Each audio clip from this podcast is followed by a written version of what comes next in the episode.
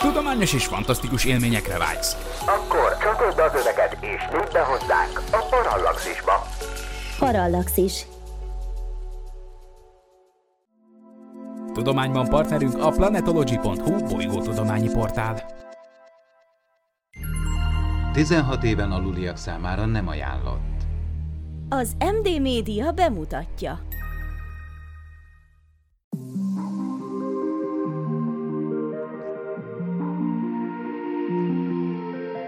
Tudományos és fantasztikus élmények Erzsóval, aki pedagógus, Gergővel, aki geográfus, és Nándorral, aki környezetkutató. Ez itt a Planetokest, az MD Media tudományos és fantasztikus podcastje. Nagy szeretettel és tisztelettel köszöntöm kedves hallgatóinkat. Sziasztok! Ez a Planetokest hatodik adása, a mikrofonnál Rezsabek Nándor.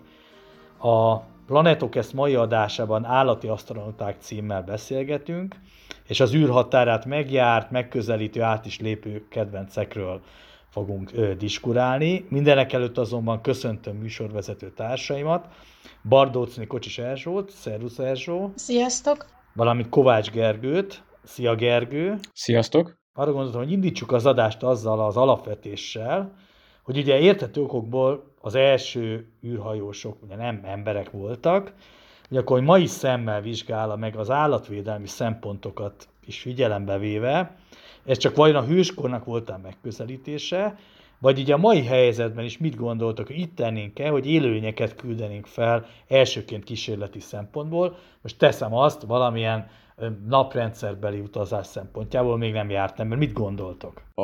Az űrkutatásnak az elején úgymond a hőskorban még talán azért is küldtünk fel állatokat először, mert az űr egy teljes mértékben ismeretlen közeg volt az ember számára. Nem voltunk tisztában azzal, hogy a élő szervezetekre milyen, gyakor, milyen hatást gyakorol a világűr, a súlytalanság, ezek a, ezek a nagyon, nagyon furcsa körülmények. Ugye így evidens volt az, hogy állatokat küldünk fel legelőször a, legelőször a világűrbe, azért ez kicsit párhuzamba vonható a különböző állatkísérletekkel is, hogyha, hogyha erre gondolunk. Én most már azt mondom, hogy nem látok komoly esélyt arra, hogy kísérleti célból állatokat juttassunk, vagy juttassanak az űrbe. Lehet, hogy később fognak állatok kerülni mondjuk a Holdra, vagy a Marsra, hogyha a későbbiekben az ember oda telepszik, de én azt mondom, hogy ez a korszak véget ért, ez a kísérleti korszak. Ezzel az az érdekes, mert ez teljesen ilyen kétirányú dolog, hogy most akkor, ha nem végzünk kísérleteket állatokkal, tehát nem próbálunk ki valamilyen technológiát, úgymond kevésbé fejlett lényel, akkor kapásból egy embert fogunk küldeni egy bizonytalan járművel bizonytalan helyszíre, tehát tudom, hogy nekem is van kisállatom mindig is volt, tehát biztos nem venném jó néven, hogyha a törpehörcsögömet indítanák valahol a Jupiterre, és baja lenne, igazán szomorú lennék, ha csenge ott maradna, de ennek ellenére inkább szegény csenge maradjon ott a maga 5 grammjával, mint hogy egy komplet felnőtt ember. Tehát azért szerintem nem olyan fekete-fehér kérdés ez, hogyha így mérlegelünk, mert tudjuk jól, hogy van ez a állatvédelmi szempont, stb. Hogy ugye ezt, hogyha majd beszélni is fogunk róla később, a franciák ezt roppant komolyan is vették, tehát ők például a házi kis kedvencet egyszer kipróbálták Felicity-vel, aztán ennyi volt.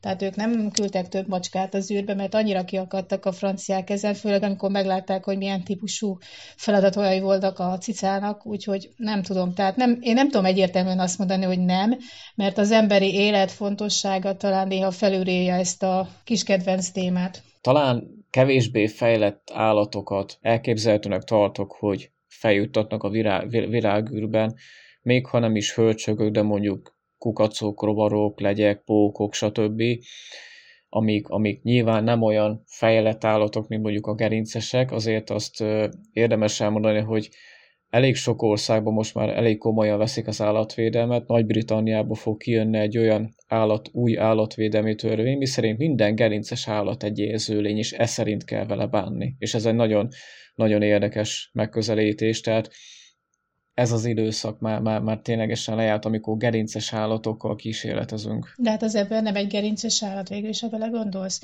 És akkor kísérletezünk egy emberre, hogy oké, okay, szegény nyuszikát meg sajnálom, meg szegény kutyust, de beleültetek egy embert az űrhajóba, aztán menjen, amerre lát, aztán vagy összejön, vagy nem. Tehát azért mondom, hogy ez, én nem tudom egyértelműen állást foglalni, mert megértem persze, de de nem tudom, szóval nem biztos, hogy ö, én, mint űrhajós, szívesen vállalkoznék egy olyan útra teszem ezt a Kuiperövbe, ahol előtte még nem járta meg egy-két lajka előttem az utat, hogy ne lássam, hogy mi történik ott valójában. Most ez szempont, korábban nem volt szempont. Nyilván a Szovjetunióban kevésbé, de akkori Egyesült Államokban sem, tehát ez, ezt azért lássuk be. A, annak ellenére, hogy ezek ugye majd fogunk beszélni ezekről a korai állatokkal végzett űrrepülésekről, hogy azért itt a döntő többség ugye visszatért, bár nyilván az emblematikus lajka nem, de erről majd ugye megint szó lesz.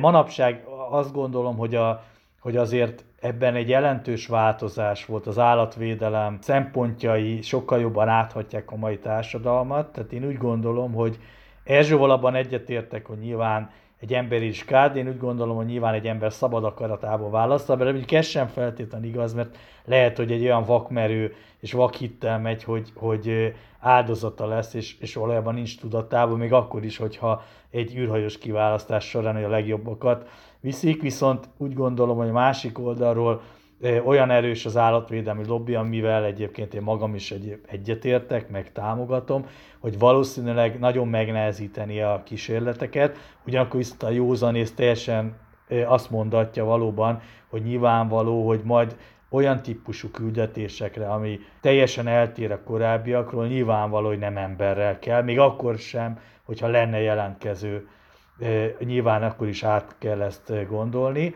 meglátjuk. Mindenesetre egy biztos, hogy ebben azért volt egy, egy paradigmaváltás, ugyanakkor még azt se felejtjük el, hogy, hogy itt ez egy kiemelt kérdés az űrkutatás kapcsán, azonban sajnos ugye nagyon jól tudjuk, hogy a, a különböző ipar, most a, a kozmetikumok el, el, el, kell összefüggő kísérletek, stb. és sajnos nagyon komoly áldozatai vannak.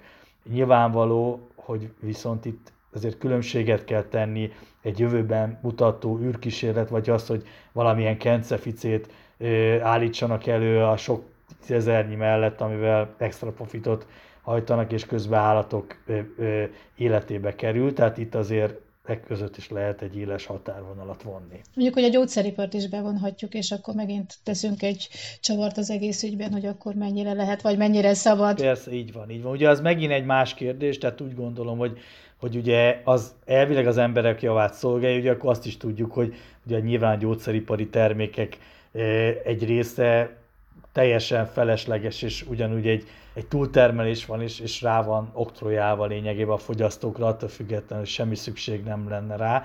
Tehát ugye ennek is nagyon két eltérő szála van, ugye nehéz megtalálni, nyilván mi csak így elemezzük meg a saját véleményünket, mondjuk meg amit ismerünk, az az űrkutatás, de ebből látszik, hogy mennyire összetett és bonyolult kérdés mindez. És hát rengeteg állat is, uram bocsá, azért születik, mert, mert azok az emberek, akik a kísérleteket végzik, azt akarják, hogy ezek az állatok megszülessenek pont azért, hogy a, az, az ő életük sajnos csak arról szól, hogy ilyen-olyan kísérleteket végeznek el rajtuk. Azt se szabad elfelejteni, hogy annó annak idején, amikor még ezek az űrállatkísérletek, hogy így fogalmazzak, zajlottak, mi nem volt internet. Tehát nem jutottak el ezek a hírek annyira gyorsan, annyira, annyira nagy hatásfokkal szét a világba, hogy érdemben lehessen reagálni rájuk. Tehát igazából csak a tévéképernyőkön lehetett azt, azt látni, vagy hallani, vagy a rádióban, újságban az, hogy nem tudom, Lajka kutya feljutott az űrbe. Nézzük szerintem végig, hogy vagy esetleg élőlényenként, vagy hogy mik voltak egyáltalán ezek a korai missziók, ahol állatok repültek, mit gondoltak, vagy hogy haladjunk a műsor folyammal tovább? Hát ugye már, amit hogy Gergő mondott, tehát ez a, ez a kevésbé fontos élőlényektől érdemes szerintem a, a minél fejlettebb ö, egyedek felé haladni, hogy kik voltak az első, elsők, és kik követték ugye őket, mert nem feltétlenül ugye időben a legfejlettebbek meg voltak legkésőbb, hanem ugye elég érdekes, meg érdekes megnézni, hogy egyes nemzetek milyen állatokkal kísérleteztek, mert nem mindenki ugyanolyan típusú jószágokat küldött az űrbe, tehát mindenkinek meg volt, hogy mondom, maga specialitása, hogy ugye az oroszok rengeteg kutyát, ugye kb. 48 kutyát küldtek az űrbe, ugye, míg az amerikaiak számtalan majmot küldtek az űrbe, ugye a franciák az egyedüliek, akik ugye felmutathatnak egy patkányt, meg egy cicát, az összes többi nemzetre ez nem volt jellemző, de így ha körbenézik, akkor mindenkinek megvan az, hogy melyik volt a keleti oldalon, melyik volt a nyugati oldalon, hogy milyen típusú állatok hova, merre utaztak. A legelső V2-es rakétával muslicákat indítottak, tehát akik ugye részt vettek ilyen az első ilyen szuborbitális repülésen, ha jól rémlik, tehát és ö, ők, akik ilyen, ők viszont amerikai színekben, tehát nem keletről, hanem igen, igen. nyugaton. Legegyszerűbb élőlényeknél folytassuk. Ugye nemrégben tartottam egy előadást a orosz űrprogramnak egy jóval kevésbé ismert missziójáról, programjáról, ugye ez a Zond sorozat volt. A Zond sorozatról nagyjából annyit kell tudni, hogy két teljesen eltérő felvonása volt. Az első etapban egy naprendszer kutató űrszondát indítottak, három darabot, mégpedig Vénusz, Mars, Hold irányába.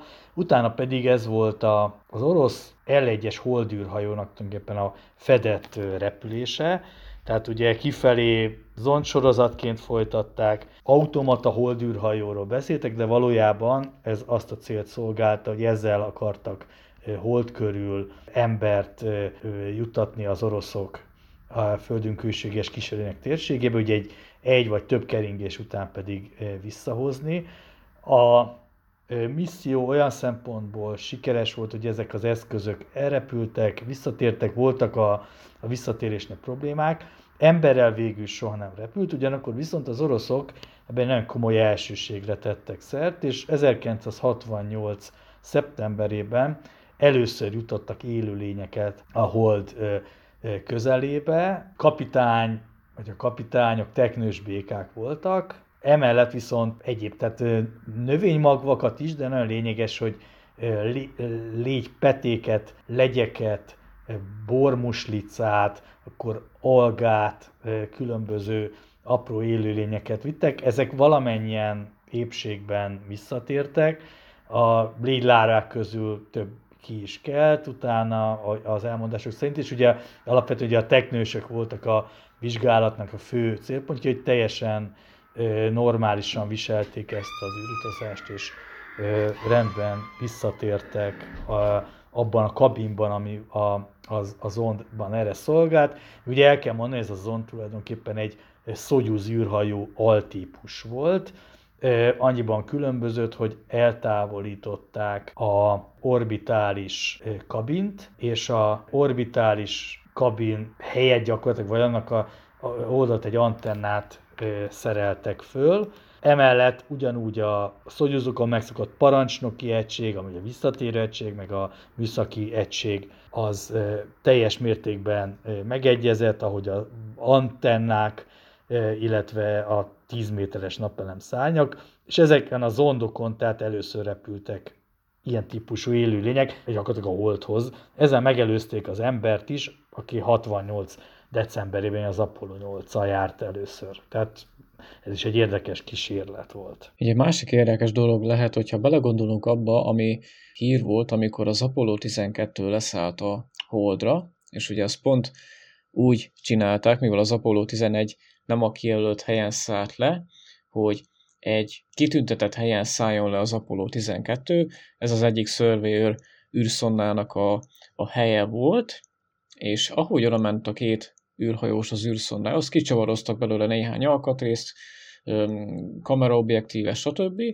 És később ebben Streptococcus, betokozódó Streptococcus baktériumokat találtak, hogy most ezek mikor kerültek oda, a szörvényűrűszondával együtt kerültek oda, vagy, vagy akkor, amikor ők oda mentek, és ők szennyezték be akaratlanul ezt, a, ezt az eszközt, ezt nem tudni, viszont ez egy megint csak egy tökéletes dolog, hogy azért nagyon komoly dolgokat túl tudnak élni, nem csak a baktériumok, de egyébként a medveállatkák is, hogyha már itt vagyunk, medveállatkák pedig egy abszolút brutálisan jó túlélő állatoknak tekinthetőek. Én amennyire tudom, a megoldása az, hogy valószínűleg ezek az él, apró organizmusok a visszatérést követően kerültek a kamerára. Hogy az egyik elképzelés az, hogy nem sikerült a sterilizálás tökéletesen, és ugye így kerültek fel a Surveyor szondába, hogy hiszem ez a kamerán voltak, és ezt a kamera egységet szerelték és hozták vissza, és ugye túlélték a, azt hiszem, hogy két esztendőt, amíg odaérkeztek az űrhajósok, de a legutolsó álláspont szerint ezek nem akkor kerültek föl, hanem amikor visszajöttek a kamerát, ugye földi körülmények között, nyilván ugye letelt a karantén időszak, ugye az eszközöket is nyilván megfelelő módon kezelték, de valahogy itt került rá már a visszatérést követően. Egyébként érdekes, milyen túlélők voltak a Kolumbia űrsiklón is. Tehát ahol kicsi ilyen férgeket vittek, ugye azt tudjuk, hogy az űrsikló maga megsemmisült, de ezek a fér, férgeket megtalálták a roncsok közt élve, tehát ugye ők is ilyenek.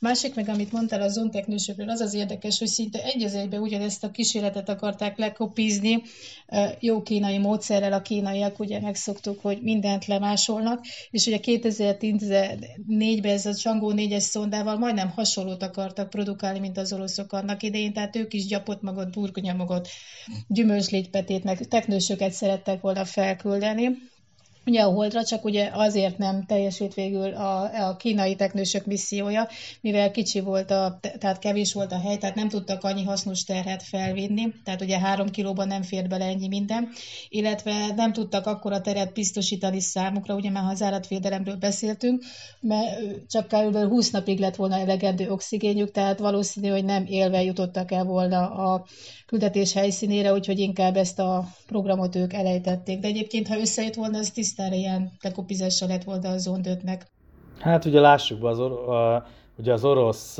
eredményeket, eszközöket, gyakorlatilag teljes programokat ugye a kínaiak nagyon szépen ugye átültették, egyfajta benchmarking volt, tehát véletlen ugye ez, amit mondasz, én biztos vagyok benne, hogy ők ezt ugye ismerték. Ugye ezek a korai repülések, meg ezek a titkos orosz holdküldetések, ezek a lényegében a Szovjetunió összeomlási, összeomlásai titkos projektek voltak, viszont az zonnak a repüléséről ugye, meg az, hogy ez egy automata holdűrhajó, ez ismert volt, meg ezek az élőlények, hogy mentek, tehát ezt ugye ismerhették már akár korábban is, de mindenképpen lehetett információ, úgyhogy simán lehet, hogy ezt így látták, átvették, és úgy mondom, hogy mint egy számtalan fejezetét lekopírozták az orosz programoknak, sőt mondhatjuk, hogy gyakorlatilag jó tanuló módjára már lassan lekörözik a, a tanárt, nyilvánvaló, hogy erről lehetett információ, és, és simán lehet, amit mondasz. Hát ha már új típusú élőlények kellenek, akkor már vannak olyanok is, akik ugye mászkálni tudnak, mint, nem úgy, mint a teknősök. Tehát ugye a pókokról besz, ö, volt már köztünk szó, ugye, hogy hogyan végeztek kísérleteket ugye a nemzetközi űrállomáson pókokkal, de 1973-ban két pókhölgyet is felküldtek, Arabellát és Anitát, amiben az az érdekes, tehát nekik nem volt olyan ö, kalandjuk, mint a korábbi, nemzet, vagyis a nemzetközi állomásos kollégáiknak, tehát ők nem szöktek meg, és nem okoztak frászt, a, nem hoztak frászt az űrhajós kollégákra. Ők, ők, is, ők is ugye szintén a hálószövést figyelték, ugye, hogy súlytalanság állapotban hogyan képesek. Viszont ő, ugye hát mondtuk, hogy az állatvédelmet minden, de se Anita, se Arabella nem élte túl ezt a kísérletet, mert dehidratálódtak, és akkor szegényeket úgy hozták vissza a földre.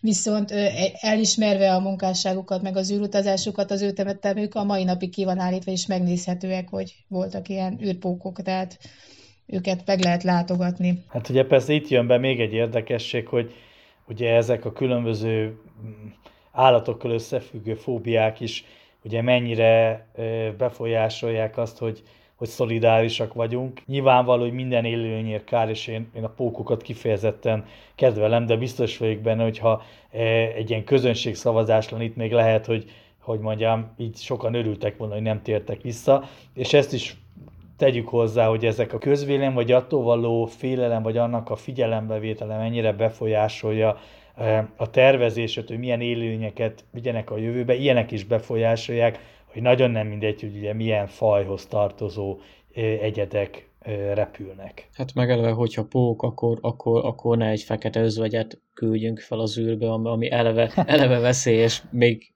a fenntartózkodó űrhajók szá, űrhajósok számára is, hanem, hanem egy olyat, ami, ami, ami tényleg nem veszélyes, tehát azért ez sem, ez sem utolsó szempont, mint az sem utolsó szempont, hogy maga az állat mérete és tömege mekkora. Tehát így, így értető, hogy a szovjetek nem egy medvét küldtek fel az űrbe, hanem egy kutyát, pedig ugye hozzájuk a medve az jobban illet volna.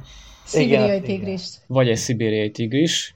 Valóban ez pontosan így, hogy hát minden gram számít, ugye a hasznos tej szempontjából mondjuk a kutatók, meg a tervezőmérnökök nyilván egymást nyakát szorongatják minden gram kapcsán, na most nyilván a medvénél is, meg hogy aztán a kutya, ez, ez, ez abszolút befolyás. Hát ugyanez volt már ugye Gagarinnál is, tehát hogy a kevesebb a több, nála az tipikusan, tehát hogyha lett volna egy 220 centis ö, ember, akkor valószínű, hogy nem ő lett volna az első, ezt tudjuk jól, hogy az ő centiei erősen súlyt nyomtak a alatba. A, ugye az, hogy ő milyen picike, mert ugye hát pici helyen kellett elférnie, de a, már ha ez vagyunk át az állatoknál, tényleg az volt, hogy van ilyen, olyan fogalom is ugye az űrkutatásban, hogy ilyen lajka típusú kutyákat kerestek, tehát ami kis, kisméretű, és ugye viszonylag intelligens, mert ugye az se volt mellékes, ugye, hogy intelligens és nyugodt természetű, tehát hogy ez legyen a legfontosabb szempont ugye az állatnál, ugye, hogy kibírja az utazást is, hogy kis helyen elférjen is, és az, hogy elvégezhető legyen vele a feladat. Tehát nem egy kis, tehát nem egy kis palotapincsit fognak felküldeni, a vagy egy juhászkutyát, ami, ami, ami a nagy térhez van hozzászokva. Itt nem is az a baj, tehát hogy a fajta tulajdonság sem mindegy, mert a palotapincsi lehet, hogy elfért volna legalább tíz darab is ugye a Sputnikban,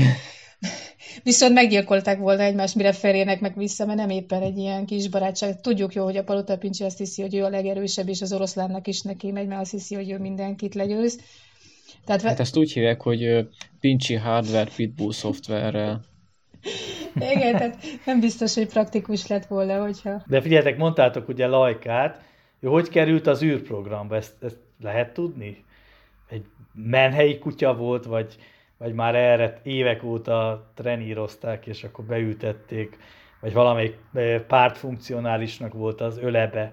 Hát a szovjeteknél nem nagyon volt erre pénz, hogy most itt trenírozzanak kutyákat, meg a maga nagy, nagy főemberek kutyáit küldjék fel. Igazából az volt a legegyszerűbb és legértelmesebb dolog az, hogy kóbor kutyákat küldtek fel, akik eleve hozzá voltak szokva a nélkülözéshez. Igen, hogy úgy fogdosták őket össze az utcán, tehát több kutyát, tehát akiket így találtak.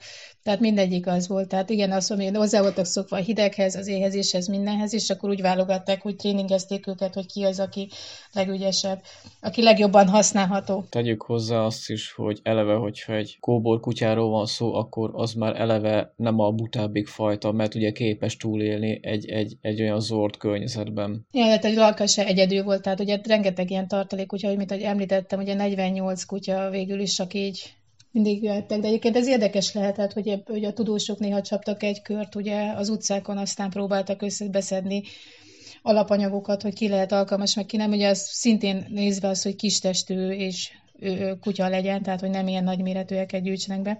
És ugye három kutya is volt a legvégső válogatónak, még közül döntöttek végül is, hogy miért lajka legyen. Tehát lajka éppen ez volt, hogy nagyon egy ilyen nyugis, kezelhető, jó természetű kutya volt. Tehát egy ideális világban. Ő nagyon jó házi kedvenc is lehetett volna, tehát egy ilyen másik, egy párhuzamos univerzumban, vagy hogyha tényleg a minden kutya mennybe megy dolgot komolyan veszük, akkor ő neki biztos aranyélete van majd ott fel, mert ő egy, mondták is olyan, ugye, hogy egy ilyen jó lelkű kutya volt, mert az utazás előtti napon például ez nem lehet tudni, hogy mennyire igaz, mennyire egy legenda, ugye, hogy hazavitte magával az egyik tudós, hogy legalább egy napig szerető családba lehessen, és legalább egy napig játszhatson gyerekekkel, és teljesen jó és békés természete volt, tehát abszolút százszerzelék bizalommal volt a, őt kísérleti nyúlként feláldozó, úgymond, hogy ilyen szóképzavarral érjek felé, felé. Tehát eszébe se jutott, hogy ne bízzon meg az emberekben, tehát teljesen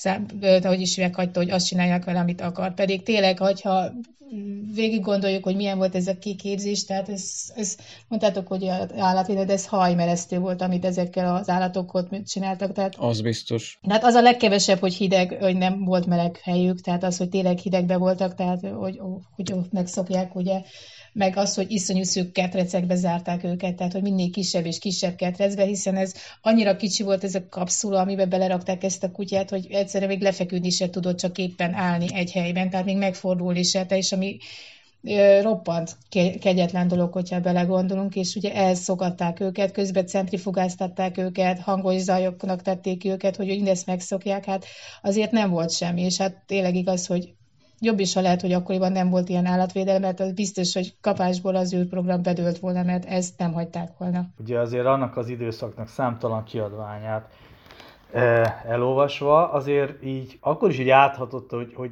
egy ilyen szeretettel beszéltek az ebekről, ugye a lajka kutyáról is, és ugye az akkori hivatalos narratíva az volt, hogy ugye a kutya ugye bizonyos idő után, a repülés bizonyos idő után ugye elaltatták, valami, talán, hogy valami méreggel tették, erre pontosan nem emlékszem, de egy ilyen irányított elaltatása volt tulajdonképpen, de amennyire viszont tudom, valójában a vége az sokkal borzasztóbb volt, mert egész egyszerűen elpusztult szerencsétlen állat az űrbéli körülmények között. Talán az, hogy túl, nagy hőhatás, ugye valami nem működött talán a hűtőrendszer. A, a, az árnyékolással. Leégett teljesen. És, és akkor ez volt a... De ugye ez is csak a, úgy mondom, hogy a Szovjetunió összeomlása után, amikor ugye ezek a titkos iratok is előkerültek ezekkel az űrutazásokkal, akkor lett tény. De hogy erről többet tudtok, azt mondjátok. Hát ahogy mondtad, ez 2002-ben derült ki az igazsága. Igen, eredetileg azt ugye promózták, ugye, hogy csak egy hétre való táplálékot kapott körülbelül ugye a kutya, és az utolsó adagjában mérget raknak, tehát ugye, hogy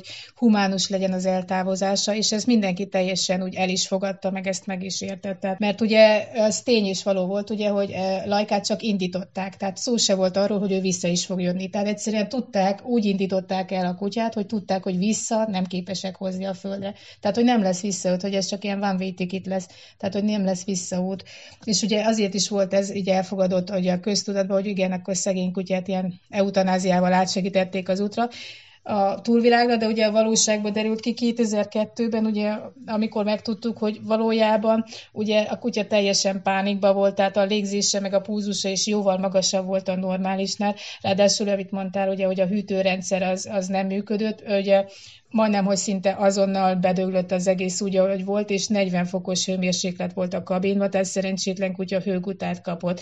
És ugye még a novemberig volt fenn, akkor szakadt meg a kapcsolat ugye a Sputnikkal, és addig fent volt a szegény kutya, tehát az őben, és amikor visszatért, akkor is a légkörbe légve elégett, tehát eléggé méltatlan véget ért, és ezzel az az érdekes, hogy ugye mivel elég ha a nagy hőhatására elég hamar tönkrement minden, tehát nem csak a kutya kapott hőgutát, hanem a benne lévő összes üreszköz is teljesen tönkrement. Magyarán mondva semmi némű adatot nem tudtak szolgáltatni, tehát ez teljesen ilyen felesleges áldozata volt, és ezt egyébként nagyon jól ö, tudták ők is, tehát később, amikor ugye kiderült ez, volt ez a nagy coming out, hogy mi történt valójában, ők maguk is belátták, ugye az orosz tudósok, hogy ez végül is majdnem, hogy teljesen értelmetlen halál volt ilyen szempontból, mert, mert nem tanultak semmit ebből a küldetésből, mert se, se az állat nem élte túl, tehát ugye azon se tudták, hogy meddig bírne, vagy hogy bírne, se pedig ugye semmi némi műszer nem működött, tehát teljesen úgymond felesleges volt, és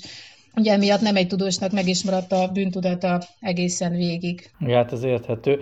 Viszont, hogyha ugye szovjet űrkutyák, ugye itt a Lajka szomorú történet, de a Belka meg a Strelka, az, az egy pozitív sztori, hogy mind a két kutyát ugye visszahoztak. Erről még azt hiszem egy, egy ilyen animációs filmet is csináltak, szerintem mondom, nyilván az oroszok, meg erről sokat lehetett, én magam is elég sokat olvastam. Ugye ez a két kutya is megjárt az út, ezeket Ugye ezek nem csak, hogy túlélték, de rendben vissza is hozták őket a, a földre. Ezzel valahol ezt úgy mondom a Lajka kutya szomorú történetét még ugye abban az időszakban egy kicsit így ellenpontozták az oroszok.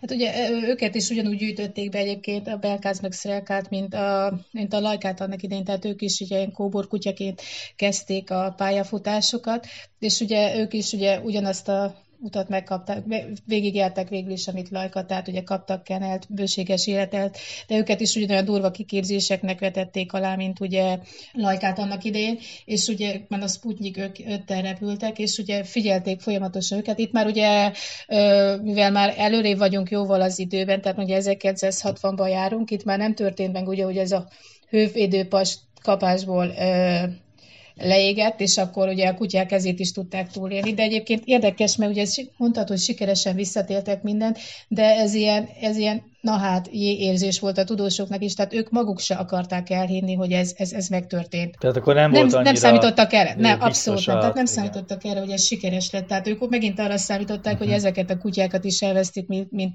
a számtalan más eptársukat, de egyébként ők nagyon jól reagáltak, tehát éppen ahogy figyelték, tehát ugye Belkának volt talán olyan, hogy egyszer elhányta magát, de egyébként azt követve érdeklődéssel figyelték, ami történik körültek, ettek is, ugattak is, éberek voltak végig, és ö, velük próbálták ki először már, hogyha ilyen sikeres volt, hogy ö, mint ahogy később ugye Gagarin is landolt katapulttal, ők is katapulttal landoltak, és teljes ilyen nagy lelkesedéssel fogadták ugye az embereket a földetéréskor, mint amit a kutyák ugye megszoktuk, tehát hogy tök boldogok voltak, vidámak és lelkesek, tehát abszolút semmi bajuk nem volt, tehát teljesen jól vették az akadályokat.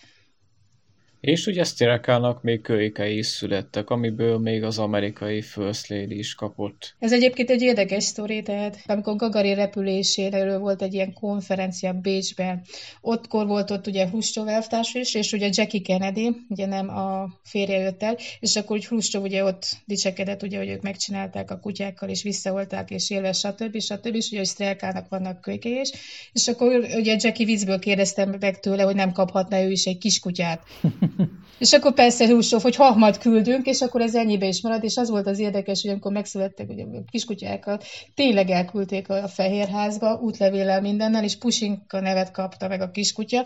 Egyébként ez úgy került az egész át, hogy, hogy hogy Jackie nem is szólt a férjéhez, tehát amikor elkezdett ugye a fehérházba kóborolni egy ilyen orosz korcskutya, tehát erősen meglepődtek, hogy hogy került ez ide, és akkor derült ki, hogy ez nem akármilyen kutya, hanem ugye ez, ez a uh, Strelkának az egyik kölyke, sőt, valószínűleg ugye mivel a kölyöknek is, ugye Pusinkának is születtek később kölykei, tehát előfordulhat, hogy a, a Amerikában a mai napig szaladgálnak ilyen orosz űrkutya leszármazottak, tehát úgyhogy ez érdemes lenne egy ilyen kutatást is akár végezni, hogy kinek van űrkutyája az orosz a Szovjetunióból. Mennyi az űrkutya gének eloszlása az amerikai kutya populációban? Hogy ez volt a titkos fegyver az oroszoktól, hogy át, áttelepítettek egy kutyát, és akkor lehallgató készülékekkel mindennel, és így akarták bomblasztani az amerikai társadalmat. Amiről az jut eszembe, nem, nem hiszem, hogy ti láttátok ezt a Kecskebűvölő című filmet. Zseniális amúgy, mert ö, az pont az ilyen korai hidegháborús időszakokról szól, és pont az ilyen telepatikus dolgokról szól, meg ugye erről, ugye, hogy hogyan próbálnak az egyes államok kémkedni, tehát az oroszok az amerikaiakról, az amerikaiak és az oroszokról, és pont van nekik egy ilyen felvetésük, hogy lehet, hogy az oroszok már kifejlesztettek olyan telepatikus eszközt, amivel befolyásolni tudják az amerikai elnököt. És sose lehet tudni, lehet, hogy Pusinkába volt beleszerelve egy ilyen mikrochip, amivel le tudta káderezni, hogy mit csinálnak a Fehérházban, csak nem tökéletesen működött, mert holdraszállás mégsem nekik jött össze először. Hát volt ilyen sztori a hidegháborúban, az amerikaiak, a CIA kiképzett egy macskát, a, aminek a fedőneve Acoustic Kitty volt, és hát szegényt, amikor Moszkvába bevetésre küldték, akkor előtötte egy taxi. Egy Volga taxi, biztos. Szegény. Szegény. De figyeltek, ugye említettétek a macskákat, hogy uh, ugye a Félixet azt hiszem, más macska repült, arról van tudomásotok? Én, én nem nagyon, a, a macska az valahogy így, így elkerülte talán, vagy a franciáknál lehetett még. Igen, ez a macska volt, tehát ilyen nagybetűvel, csupa nagybetűvel, csak egy macskáról tudunk, igen, de ez is ilyen érdekes, mert elkülött is van egy ilyen összeesküvés elmélet, hogy mondta, hogy Félix repült el, vagy ez a Felicet nevű cica inkább, mert el, első macska az elszökött, talán mégse ő tudott elmenni, mégiscsak más, de Felicet biztos, hogy repült, mert róla voltak fényképek is, amit teljesen kiakasztották a közvéleményt. Így egy szegény ö, macska ráadásul, ugye 150 km magasságig tudott eljutni, 13 percig repült, és ugye le volt szíjazva, és ilyen elektródák voltak az ráerősítve a fejére, hiszen neki az agyműködését próbálták tanulmányozni, hogy ugye hogyan reagál dolgokra, és nagyon idézőjelbe téve humánusak voltak a francia barátok is, legalább annyira, mint hogyha a Moszkvába képezték volna ki őket, Szerencsétlen macska túlélte az utat, minden sikeresen landolt, erre néhány hét elteltével fogták magukat, elaltatták, felboncolták, hogy tanulmányozzák is kész. Tehát ez biztos, hogy kivágta a franciáknál a biztosítékot, és innentől kezdve nem volt tovább. Úgyhogy ezért volt ő a macska, és nem volt több. A majmokról csak így félig ejtettünk szót. Ugye alapvetően ugye tényleg az amerikai programoknál volt emblematikus, meg én nagyon emlékszem, hogy még nagyon kajtattam is egy, hát valamilyen McDonald's-os sorozatban lehetett ilyen különböző űrkutatási relikviákat enni, a, vagy kapni, enni, hát a hamburgert enni, és amellé. És volt egy olyan, amiben egy valamelyik korai Mercury űr, űrhajó volt, de még ugye, a, ugye az állatkísérletek, és egy majom kukucskált ki rajta, és ezt minden ára meg akartam szerezni, de aztán ezt elkapkodták a, az akkori gyerekes szülők, és aztán nem tudtam hozzájutni, bármennyi hamburgert is toltam be, de erre nagyon vágytam, de ugye ez a Hem volt a, a talán a legismertebb, de hát nem egy majom volt, ugye ez az amerikai programoknak egy komoly kezdetét jelent. Erről mit lehet tudni? Ugye itt is a majom típus volt ugye a lényeges szempont, tehát mint ahogy mondtuk már, ugye, hogy nem egy gorillával kezdtek, vagy nem egy orángutána, hanem ilyen kisebb, ilyen makákokkal, illetve rézuszmajmokkal, ugye, amik kisebben elfértek, majd ugye az által említett hem lesz a csimpánz, tehát ugye a csimpánznak a mérete is akkorák, és ugye Albertből volt egy, tehát tényleg olyan, mintha az valami királyi családot vizsgálnál, mert volt Albert 1, Albert 2, Albert 3, Albert, így sorba sorszámoztak szerencsétlen állatokat is, és az a szomorú, hogy tehát tényleg úgy jártak, mint a ilyen rossz királyi családban, ugye, hogy mindenki lefejezték, megölték, stb. Tehát mindenki meghalt szegény majmok közül, tehát egyiknek se sikerült túlélnie végül is, mert vagy indításkor robbant fel a rakéta, vagy landoláskor nem nyit ki az ejtőernyő, vagy simán, tehát mindig történt valami komolyban. Tehát az Albert, tehát nem tudom, tehát hogyha majmom lettem volna, és Albertnek kereszteznek, hogy legyek űrhajós, akkor halálosan pánikba estem volna, hogy ez minden csak nem egy jó ómen, mert az Alberteknek ez, ez nagyon nem jött össze, tehát akármelyik Albertnek nézzük, mert mindegyikkel történt szegénye valami, hogy... Ez kb. olyan, mint a, ez kb. olyan, mint a filmekben a Sean Bean, hogyha látjátok gyűrűk urában a Boromir, vagy a trónok harcában a Ned Stark, és tehát, hogy bármilyen filmben szerepel, mindig meghal. Igen, vagy, vagy a South Parkban. Vagy, vagy igen, igen, hát lehet, hogy Kennynek kellett volna elnevezni a Albertet, amikor a V-2-es rakétával felküldik szegényeket. De hát ugye volt ez az Éből meg Baker is, ugye, akik ugye 59-ben indultak, nekik sikeres volt ugye ez az utazásuk, tehát ugye ők voltak, akik már ugye túlélték ezt a szuborbitális repülést, és ugye az volt az érdekes, ugye, hogy Ébölnek volt pekje, mert ugye ő ugye beépítettek ilyen kis érzékelőket ugye a bőrük alá, és ez a rutin műtétel, amikor ki akarták szedni ugye be, a belőlük visszatéréskor szegény majom azt nem élte túl, tehát ez is mekkora izé, mert hogy túléri szerencsétlen az orbitális repülést, mindent, még a landolást is, nem úgy, mint az Albert, itt a kollégái, és akkor egy ilyen rutin műtétbe kell belehalnia, tehát ez szerencsétlennek teljesen pekje volt. Viszont a kollégája, az Baker, az 27 éves koráig elélt utána, tehát úgy néz ki, hogy vagy az egy gyűrűt találta meg már, hogyha felmerült a gyűrűkora, vagy valami, tehát neki sikerült. Tehát ő neki sikerült, és ő túlélte, és ilyen, végül ilyen végelgyengülésbe öregkorában halt meg ilyen békésen. Hát nem tudom, szerintetek, szerintetek egyébként most jelenleg, a jelenlegi helyzetben várható az, hogy állatok fognak felkerülni az űrbe, akár milyen kísérleti céllal, akár hogyha később mondjuk az űrverseny újraéledésével mondjuk lesz egy állandó holdi bázisunk, egy esetleg valamikor a távolabb jövőben egy marsi bázisunk, hogy állatok kerülnek át, vagy állatok kerülnek az űrbe? Szerintetek ebbe, ebbe van, van esély erre? Nagyon érdekes, mert ugye, ahogy kezdtük az adást, ugye erről lamentáltunk, hogy, hogy mit hoz a jövő, hogy még mennyire lehet, meg mennyire fogadja el a közvélemény, mennyire életszerű, de nagyon érdekes, hogy jelen pillanatban ez abszolút nincs a terítéken. Tehát ahol a jelenleg ugye űrverseny zajlik, ugye lényegében ugye a hold látszik, ahol az a cél, hogy emberek térjenek vissza, nyilvánvaló, hogy elsősorban ugye Kína, meg az Egyesült Államok vetélkedik, ugye a Mars egy kicsit távolabbi, de belátható időn belül, ugye ott is ugye megy egyfajta verseny, ugye jelen pillanatban az űrszondákkal, az nagyon szépen látszik, utána a következő két etapot egyfajta az lesz, hogy ki tud visszahozni automata módban kőzet és talajmintát, vagy ki visz embert, nyilván ott azért a, az Egyesült Államok a legesélyesebb, viszont szó sincs állatkísérletekről. Én sem hallottam semmi ilyesmit, és nem csak, hogy állami cégeknél, tehát mondjuk NASA vagy Roszkozmosz sem tervezi ilyet, de a magánűr cégek sem tervezek ilyet. Tehát nem lehet hallani azt, hogy mit tudom én, Elon Musk azt tervező, hogy felküld egy hörcsököt az űrbe, tehát abszolút nem lehet ilyet hallani, senkinek nem jut, nem jut az eszébe ilyen, hogy aztán később, hogyha majd mondjuk lesznek állandó holdi települések, vagy esetleg marsi települések, hogy itt lesznek-e házi állatok, ez, a, ez egy nagyon érdekes kérdés. Tehát az, hogy ez, ez egy teljesen bizonyított tény az, hogy egy kutya vagy egy macska azért jobbá teszi az ember életét már a puszta jelenlétével. Tehát tényleg egy, egy, egy, egy házi kedvenc az, az tud egy olyan szeretetet adni az embernek, ami főleg egy olyan környezetben, mint mondjuk a hold vagy a mars, azért nem egy elhanyagolható dolog. Érdekes, mert szerintem a mászk állatot akarna mindenféle, biztos nem hörcsögöt találnak ki, tehát amilyen extintet, vagy krokodilt, vagy valamilyen... Kaméleont, vagy... vagy... Például most több itt valamilyen ilyen rinocérosz, vagy valami olyan, olyat vinne, ami senkinek nem jutna eszébe, tehát mindig művel olyat csinál, amit, ami más normális embernek nem jutna eszébe, tehát biztos valami olyasmit vinne el, tehát tehát ilyen, ilyen piranyákat, vagy bármit. El... Zsiráfot. Zsiráfot piranyával együtt. Tehát így... Lehet, hogy azért akkor a Starship tudod, hogy a nyaka elférjen, és akkor úgy...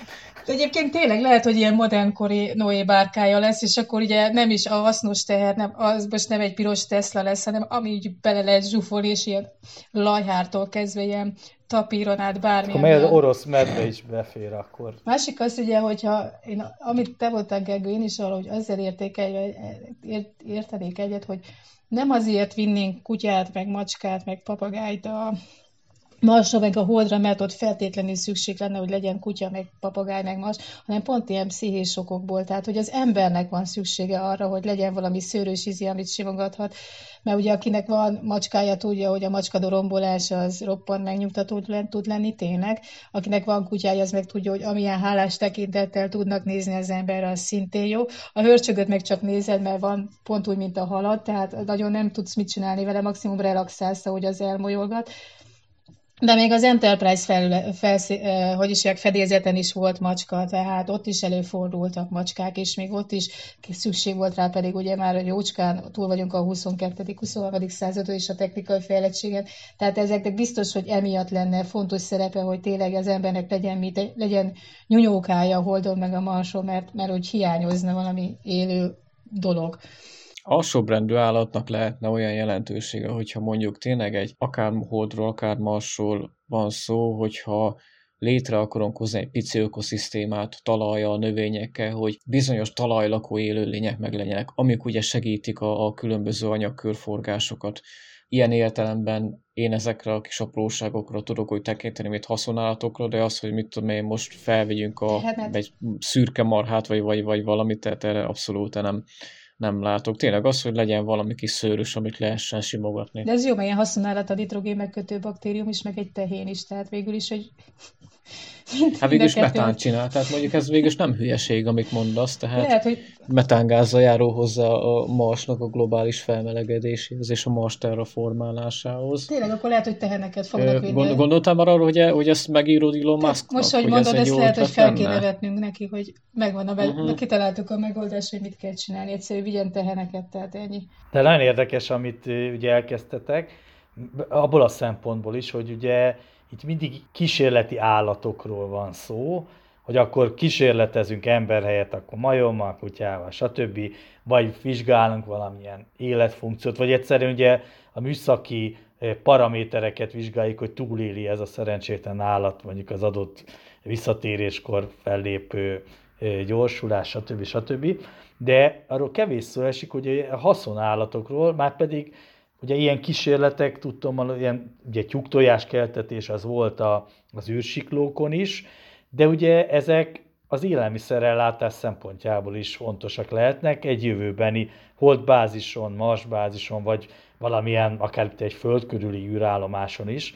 Ez, ez amellett, hogy ezt ez a tyúktojás keltetésről tudok, nem nagyon tudok ilyesmit, de ez se, ez se jelenik meg nagyon az ezzel kapcsolatos publikációban. Én legalábbis nem nagyon olvastam erről. Pedig ez tényleg érdekes lenne, hiszen a tyúkok azok megennék a salátát, meg a spenótot, amit termelnek a nemzetközi űrállomáson, tehát ugye nekik ez nem lenne gond, sőt a krumplinak a héját is megennék, tehát egészen jól lehetne őket tartani.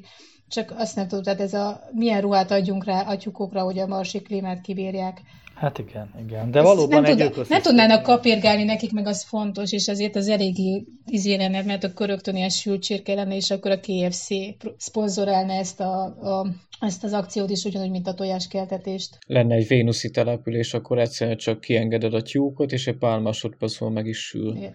és kész a Vénuszon sült tyúk. Igen, Igen, és a Vénuszon ilyen KFC lenne, ugye, hogyha a Marson a Starbucks van, akkor a Vénuszon meg lehet a KFC. Lerántjuk erről a, ezt a vicces megközelítést, de azért erről is gondolni kell, hogy nyilvánvaló, hogy űrhajósoknak, meg a, az ott bármilyen tevékenységet végző, kiszolgáló személyeknek, stb. stb. Nyilván az ellátásról ilyen szempontból is eh, gondoskodni kell, és ezt nyilván egyfelől humánus körülmények között kell tenni, de nyilvánvaló, hogy hogy arra azért ne alapozzunk, hogy csak vegetáriánus táplálkozás, ami, ami ugye azért így benne van a levegőben, de nyilvánvaló, hogy, hogy egy hosszú távon szükség lehet erre, de hogy ezt hogy fogják megoldani, ez egy jó kérdés, de ezzel is azt hiszem, hogy úgy mondom, hogy még nem érett meg az idő, hogy a jövő szempontjából foglalkozzunk, úgy gondolom, vagy nem, vagy nem foglalkoznak vele. Szerintem nagyon prózai egyenlőre, hogy ugye ember jusson ismét a holdra, aztán majd egyszer visszatérnek rá, tehát ugye ennek még úgy nincs realitása. Nyilván most még a jövő kutatók asztalán van mindez, vagy a tervek, aztán meglátjuk, mi válik valósággá mindenből. Hát állati fehérjére nem feltétlenül arra kell majd gondolnunk, hogy sertést viszünk a marsra, hanem amit Gergő is mondott, hogy kisebb fejlettségű állatokat. Tehát ugye mivel hát tudjuk jól, hogy Ázsiában a különböző izetlábúak is teljesen normális Pontosan, táplálékok, igen. akkor előfordulhat, hogy tehát ugye nem csak keresztelő János tudott sáskan és mézen élni, és, hanem akár a marsi kolónián is lehet, és ugye az, tudjuk, hogy rengeteg fehérje van benne, állati fehérje, csak ugye minden szokás más kérdése, hogy mit teszik az ember, meg mit szok meg. Sőt, ugye erre voltak ajánlások az ENSZ részről is, hogy nyilvánvalóan az afrikai éhezésnek az egyik megoldása ez, ez a fajta izelt lábúakkal való, ami ugye olyan fehérje tartalommal bír, és az ottani étkezési szokásoktól sem idegen, tehát ez, ez lehet a megoldás. Nyilvánvaló ebben is egy olyan szempontból kell egy paradigmaváltás, hogy azok a fejlett űrnemzetek, akiknek a ugye az űrhajósai nyilván egész más menü soron szocializálódtak, hogy esetleg ez elfogadható legyen. Nyilván ez, is, ez a jövő majd meglátjuk. Egyébként érdekes lenne az űrhajósok arca, ugye amikor megérkezik a, a, teszem azt a Cygnus teherhajó, ugye kinyitják, hogy ez a mit teszünk ma, mit teszünk ma, és akkor a megszokott pizza helyett, tehát ez a sáska spenó, sáska püré, meg ilyen, ez, ez a csig, hogy is hívják, csigák, meg ilyesmik lennének. Tehát elég érdekes lenne szerintem. Nem biztos, hogy olyan vidáman ülnék le eszegetni. Hát lehet, hogy a francia űrhajsok örülnének neki. De, igen, de, igen. De, de minden esetre érdekes, jó, hogy már az állatokkal kísérletünk egyébként érdekes ember kísérlet lenne, hogy mit szólnának hozzá egy viccből is, hogy pizza helyett egyszer ilyen izetlábú menüt küldenének fel nekik, és csak a legközelebbi teherhajó küldene úgymond normális ételt, hogy mit szólnának hozzá, hogy kibírnák el, de ezt fel lehet vetni akár javaslatnak is, hogy kipróbálják, hogy vajon mit, az emberi szervezet ez hogyan tolerálna. Valljuk be azért mi magyarok elég rossz helyzetben lennénk, tehát ugye a jó kis szalonnától, kolbásztól, hirtelen ugye, ugye át kellene állni, állni ilyen, ilyen kukacokra, meg, meg bogarakra, hát... Figyelj, erős pistával lecsúszik, tehát. Azt meg lehet tubusba Mi lenne a halászlémmel? Mi lenne? Az, Figyelj, az bele le... Tényleg a halakról halá... nem is beszéltünk, hogy azok... Pedig voltak halak is kis fent az űrbe, tehát velük is szintén végeztek kísérletet, halakkal, meg békákkal is, ami szintén ilyen kuriózó. Van, van remény. Igen, tehát de egyébként a halászlé az teljesen jó, csak össze kell turmixolni, berakod a tu- tubusba, és akkor mehet. Azt is le, le lehet minden turmixolni így egyben, aztán hadd szóljon. Még egy kérdést azért vessünk föl, itt lassan az adás vége felé közeledve, hogy ugye magyar űrállat. Hát, hogy gyerek voltam, így pontosan... Én, én ja, mondja, rájöttem, hogy, hogy igazából még, még, még megelőztük a szovjeteket, most, hogy így, így, így visszagondolok, mert hát ugye annak idején azt mondták a szovjetek, hogy űrhajósunknak, hogy hát megelőztük a szovjeteket, mivel ők, mikor, amikor felküldtek egy kutyát, mi felküldtünk egy farkast.